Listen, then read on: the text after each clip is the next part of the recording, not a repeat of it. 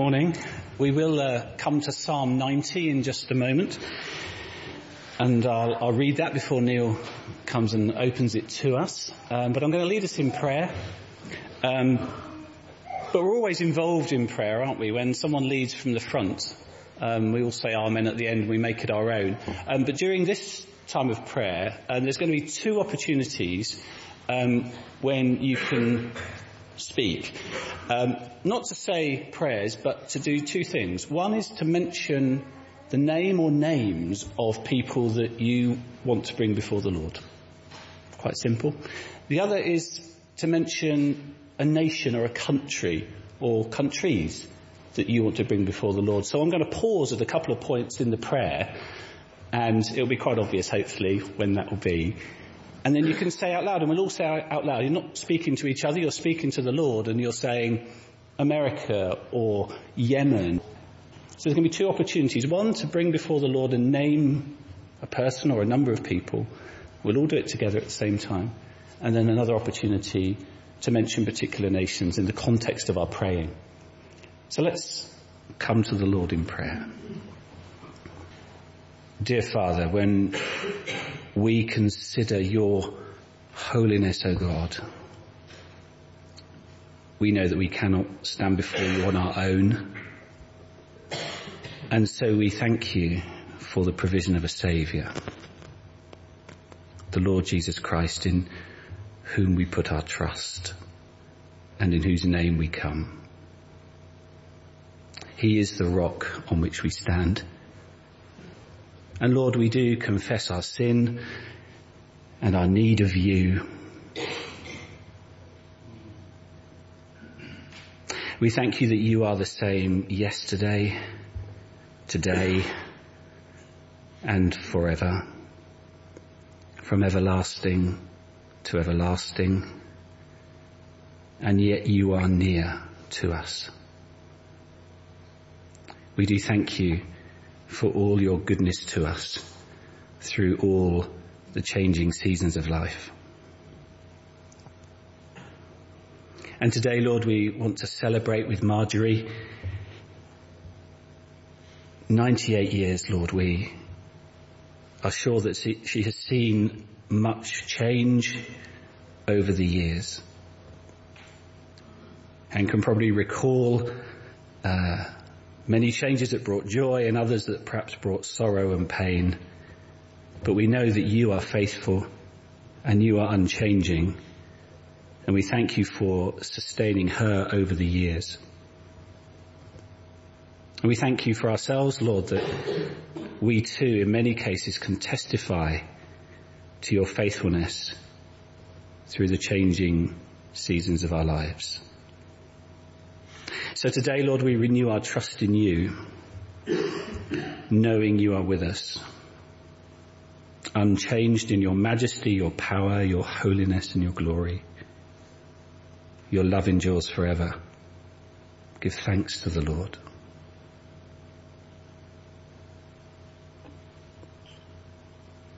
And Lord, as we reflect on all the political and social change across our world, which changes the lives of people.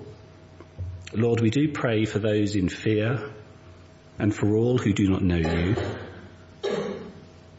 We do pray that they may come to know the unchanging, saving God and be able to say, I will not fear for you are with me. And so Lord, now we mention those known to us by name, those who are on our hearts, and we ask that you may bless them and meet all their needs.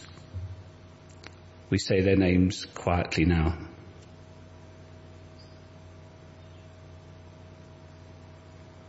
And Lord, as we ponder in our hearts, people that are dear to us, people we know of who maybe are struggling with change, or the circumstances of life, we pray that they may know your strength for today and bright hope for tomorrow, because great is thy faithfulness. And Lord, we bring before you the nations of the world. we mention countries now by name, asking that you may be known in each, and those who lead may do so with truth and justice.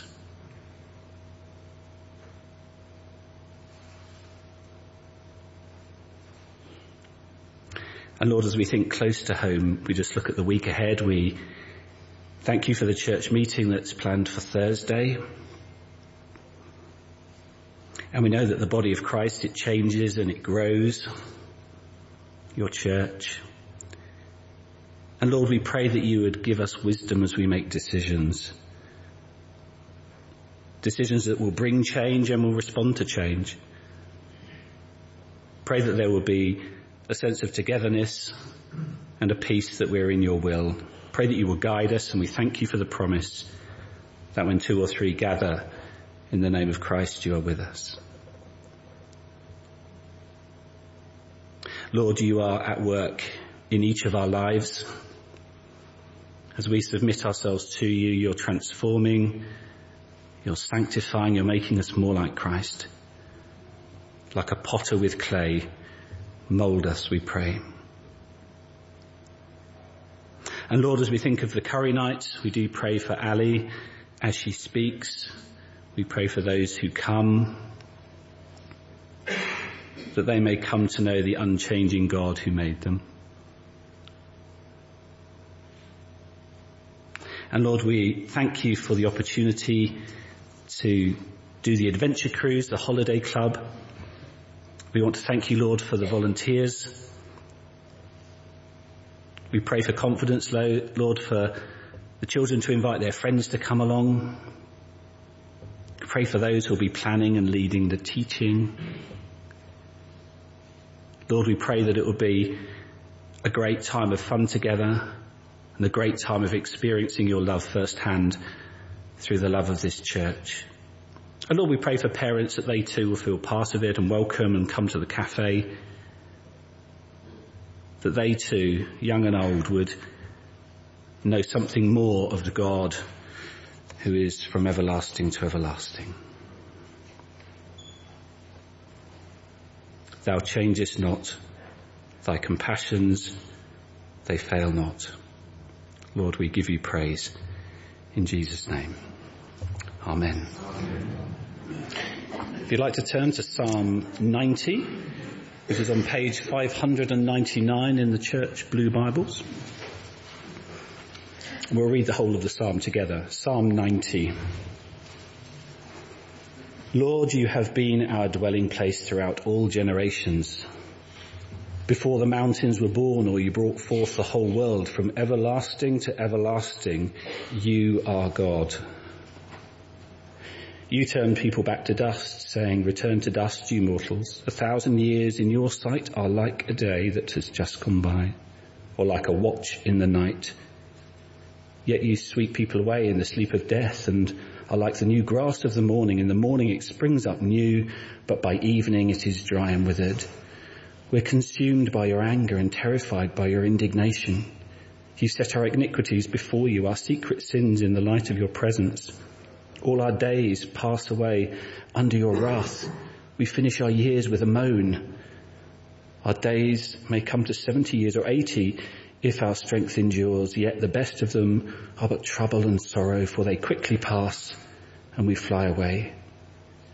If only we knew the power of your anger, your wrath is as great as the fear that is your due. Teach us to number our days that we may gain a heart of wisdom. Relent, Lord, how long will it be? Have compassion on your servants. Satisfy us in the morning with your unfailing love, that we may sing for joy and be glad all our days. Make us glad for as many days as you have afflicted us, for as many years as we have seen trouble. May your deeds be shown to your servants, your splendour to their children. May the favour of the Lord our God rest on us Establish the work of our hands for us. Yes, establish the work of our hands.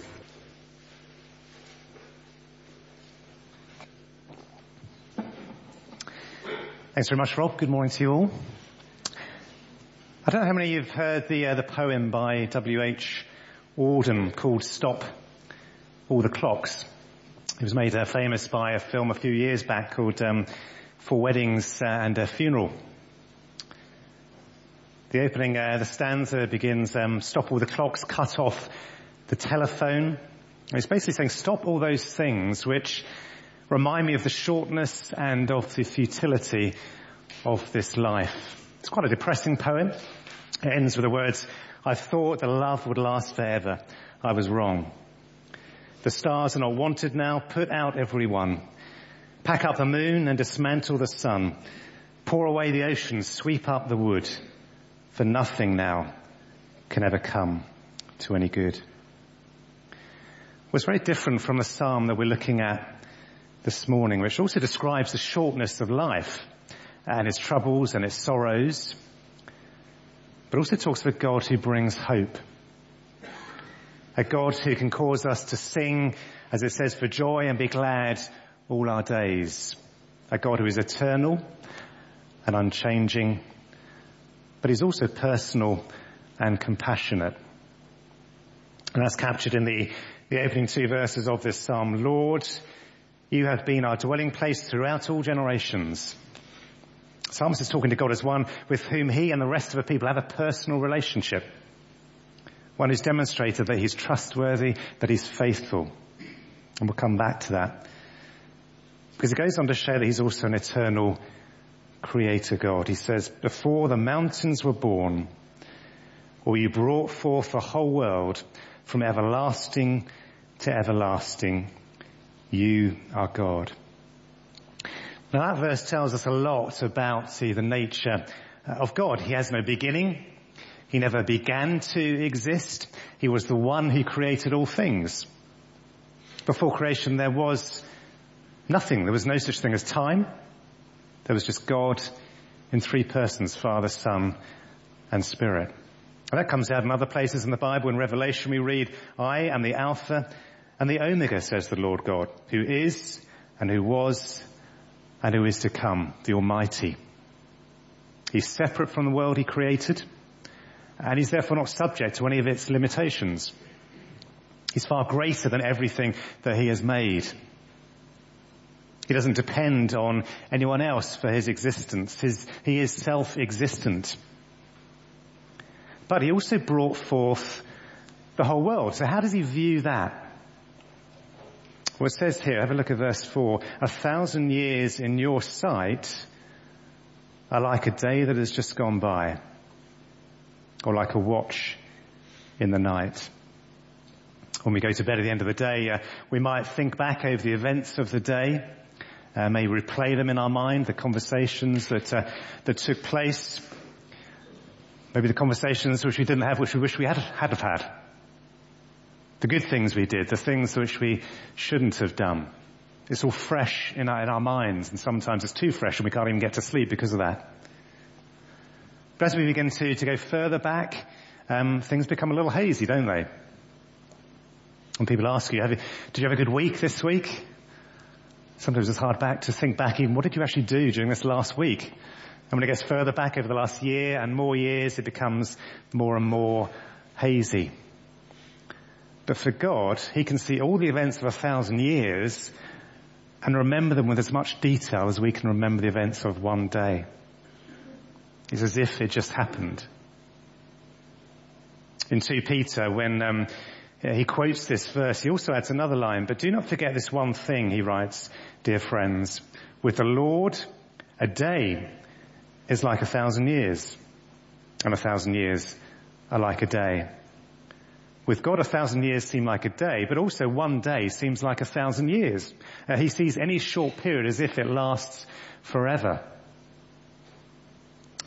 Wayne Grudem tries to um, picture the way God sees time in this little um, diagram that um, is just coming up. He sees the past, the present, and the future simultaneously. So when he's making promises to the, the people of, of Israel about their salvation, he can see at the same time Christ coming a couple of thousand years later. He can see us a couple of thousand years after that. He can see Christ coming back again. He can see all of time. It's difficult for, our, for us to really get our, get our heads around this. Because as for us as humans, um, time is, is a linear thing, and as we get older, it seems to sort of accelerate. It doesn't, but it seems to, doesn't it? We were on a holiday recently, and uh, uh, met up with a friend of mine. I was with a university, and he was there with his 19-year-old son. And as, uh, as they were coming towards us, I, I, caught sight of his son first, and um, he was the spitting image of his dad 30 years ago at university, as I knew him when I was there. And it just seemed like yesterday. Time flashes past.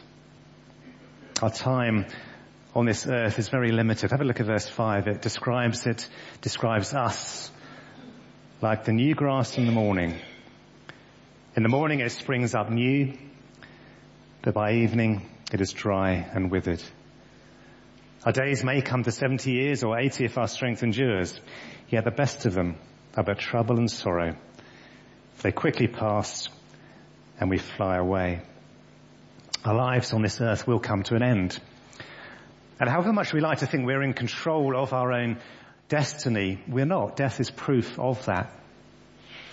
If we just focus on making the most of this life because that is all there is, that is all we can see, then we will have a very short and sad existence because however many joys we experience in this life, there will always be troubles and sorrow.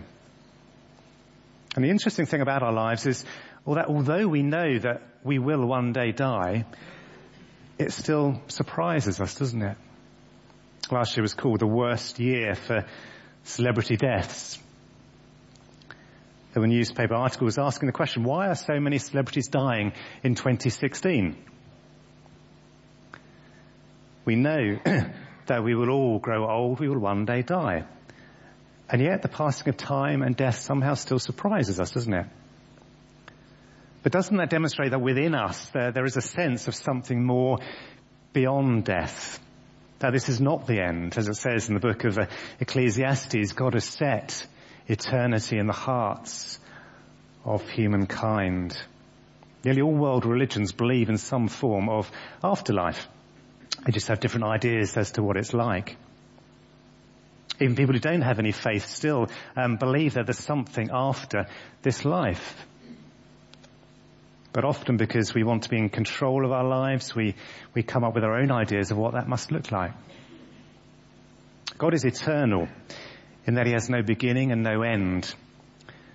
But he's made us as eternal beings in the sense that we, we have a soul which will continue to live after death. The question is what will happen to that soul? Well, we'll come back to that.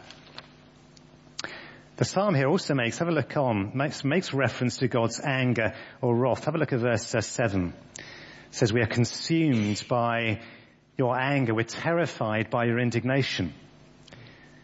You've set our iniquities before you, our secret sins in the light of your presence. All our days pass away under your wrath. We finish our years with a moan. In our home groups last week, we talked a little bit about God's wrath, and it's um, something we, we often find hard, don't we? Because I guess when we think of wrath or anger, we think of it in human terms, uh, and that is normal, normally a bad thing. It's a sort of violent reaction to something that happens which threatens us, maybe threatens our security, threatens something that was really important to us. When we lose our money, we might get angry. When we lose our security, our desire to be in control, we get, we get angry. When somebody questions us, when we need, lose our need for affirmation, it's all about us and getting our way, that's when we get angry. And if you've been on the receiving end of that, um, it can be quite frightening. Or if you're someone who finds it hard to control their, their anger, you, you're probably aware that it's something that needs dealing with. But God's anger is very different. It's sometimes called a holy anger or a, a righteous anger. It's not selfish, it's not unpredictable. It's a consistent response to everything that is bad in this world. God is perfect in all his attributes. He's perfect in his goodness. It says in James 1, every good and perfect gift is from above, coming down from the Father of the heavenly lights who does not change like shifting shadows. He knows what is best for us. He's perfect in his mercy. In Malachi it says, I, the Lord, do not change, so you, the descendants of Jacob, are not destroyed. He's perfect in his justice. In Deuteronomy it says, He is the rock, His works are perfect, all His ways are just.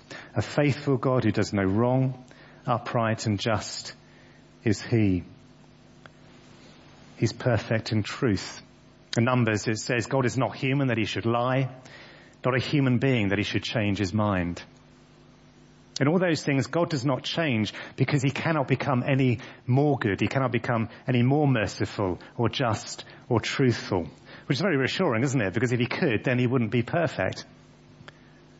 But His anger is a righteous response to all those things that are not perfect, to all that is wrong, to all the things that are not good or just or truthful. I think we can understand something of that when we look at the world and we become aware of um, innocent victims of abuse. When we see somebody messing up their life or messing up somebody else's life. When we see lies and injustice. When we hear of the persecution of people just because of what they believe or because of their, their race. If we didn't feel anger in those situations, there'll be something wrong, wouldn't there? Because it would mean we wouldn't care and indifference is a much worse emotion than anger. God is angry at us because he's made us for the purpose of enjoying a great relationship with him. In him we can have all we possibly need for our joy and our fulfillment for eternity. But instead all of us, we, we turn our backs on him. And we think as creatures we know better than the creator God, the one who made us, the one who is eternal. But the good news from this psalm is that there is hope. And there is hope for all of us. The first step is understanding God's anger. In verse 11 it says, if only we knew the power of your anger. If only we knew, in other words, just how serious a thing it is to reject God. Because we won't grasp the seriousness of, of sin unless we grasp the greatness and the majesty of God. The fact that earth was made by Him for His glory. As we've seen in the last few weeks in this series, God is all powerful, He's all knowing, He's all present, He's perfect and deserves our worship. Carries on, your wrath is as great as the fear that is your due. Fear is another, a biblical word which is much misunderstood. We, we think in human terms it's a negative emotion, as it is in human terms, because we are afraid of things that might cause us harm. Things that might take away stuff from us that is good. We're afraid of losing stuff or people. We're afraid of losing our health. We're afraid of losing our, our job. But the things we're afraid of are temporary things things of this world which we will one day lose anyway. The sort of fear that's talked about here is a, a response to a holy, awesome, all-powerful God that leads to, to reverence and awe that causes us to give him the honor that is due to him as the owner of this universe. The great though encouragement from this psalm is that this great, this awesome the majestic God who deserves our worship is not some sort of distant impersonal force or being. He's actually a personal, loving God whom we can call Father. He's a God with whom we can relate. And the psalmist here knows that, and that's why he, look at verse 13, he calls out to him, relent Lord, how long will it be? Have compassion on your servants. God is personal and compassionate. The psalmist knows of the people under the wrath of God. He knows they deserve to be under the wrath of God. But he's asking God as a personal loving God to turn aside his wrath. He knows God is unchanging in his love and faithfulness. He knows that he brings satisfaction and joy and gladness and therefore he pleads in verse 14, satisfy us in the morning with your unfailing love that we may sing for joy and be glad all our days. Make us glad for as many days as you have afflicted us, for as many years as we have seen trouble. He knows that God is a source of true, lasting joy. And he wants to experience that unfailing love by having a relationship with him. But it also seems that he knows there's nothing that people can do themselves to, to restore that relationship. He knows it requires God to take the initiative and have mercy on them. But you might think, well, how can God do that if he's outside of time? If he's timeless and eternal, how can he do that? Because although he is timeless, he acts in time. And we saw that very well illustrated early on, didn't we, with the, with the rope. He came into time. At this particular point in history, as the psalmist writes his psalm, he doesn't know how God will have mercy and make it possible for him to relate to God. It was written before Jesus came. But God had a plan. In Galatians 4, it says this, when the set time had fully come, God sent his son, born of a woman, born under the law, to redeem those under the law, that we might receive adoption to sonship. When Jesus was on earth, when he started his ministry, there was a set time for him to die on the cross. And in John's Gospel, there are many references to the time, the hour that God had planned.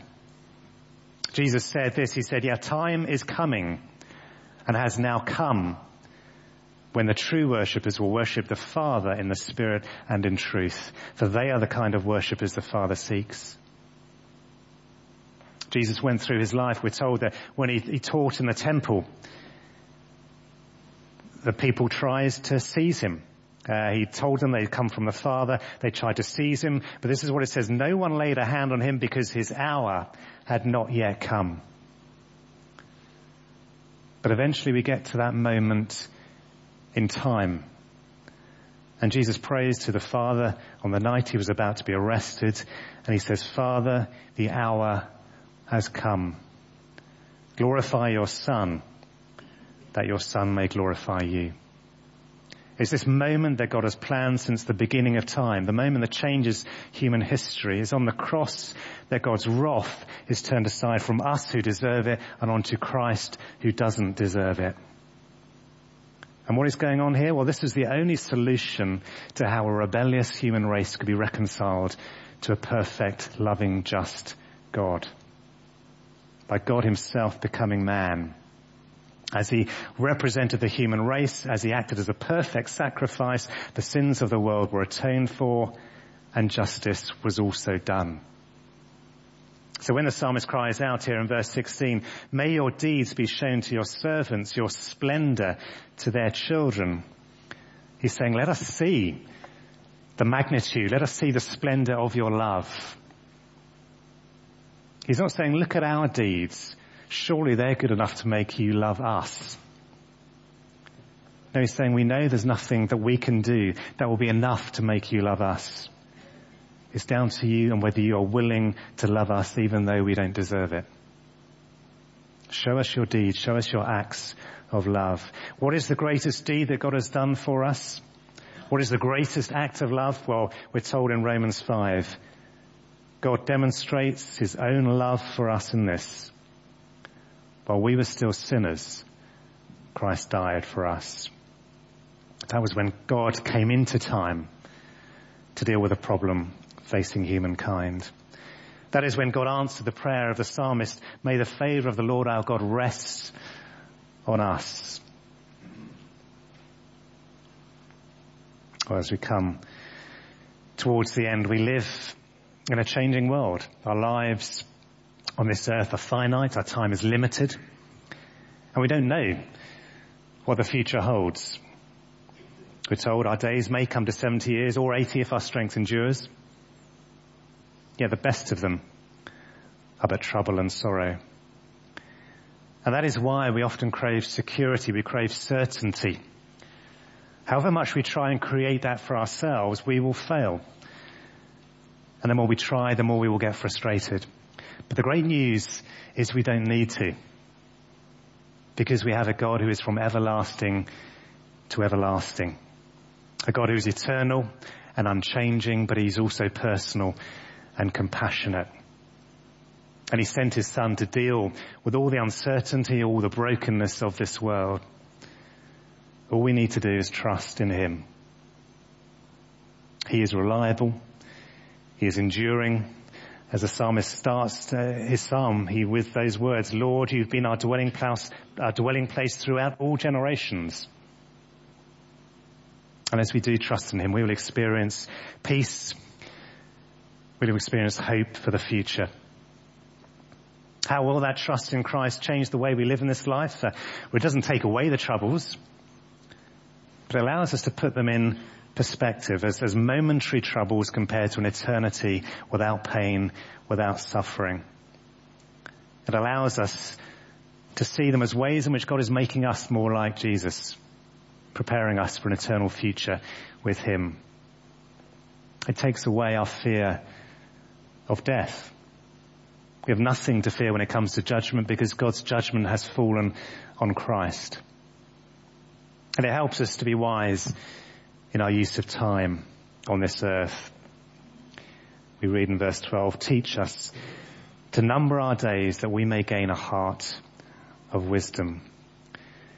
So however either young or old you are, from 18 months to a, to 98 years, don't waste your time on this earth, but use it wisely as you seek to glorify God in all you do. Amen. Let's just have a moment of quiet to reflect on what God has been saying to each one of us. And then I'll pray in a moment. Lord God, we confess that it's hard to really get our heads around what it means for you to be eternal. And yet we also know that you have put a sense of eternity in our hearts. We know there is something more than this, uh, all this uh, life has to offer. Lord, we thank you that we can know you, that you've made it possible for us to know you. We thank you that you entered time, you revealed yourself to us through Jesus Christ, and you made it possible for us to know you, to relate to you, and to enjoy the gladness and uh, everything that you offer from, from knowing the God who is, is personal and compassionate. Lord, we thank you for your mercy. We thank you that as we trust in Jesus Christ and what he's done for us and that greatest act of love, that we can look forward to an eternity with you. Lord, help us in this life to number our days, to use them wisely, and to prepare ourselves for that eternity with you when we will see you in all your glory. In Jesus' name, Amen.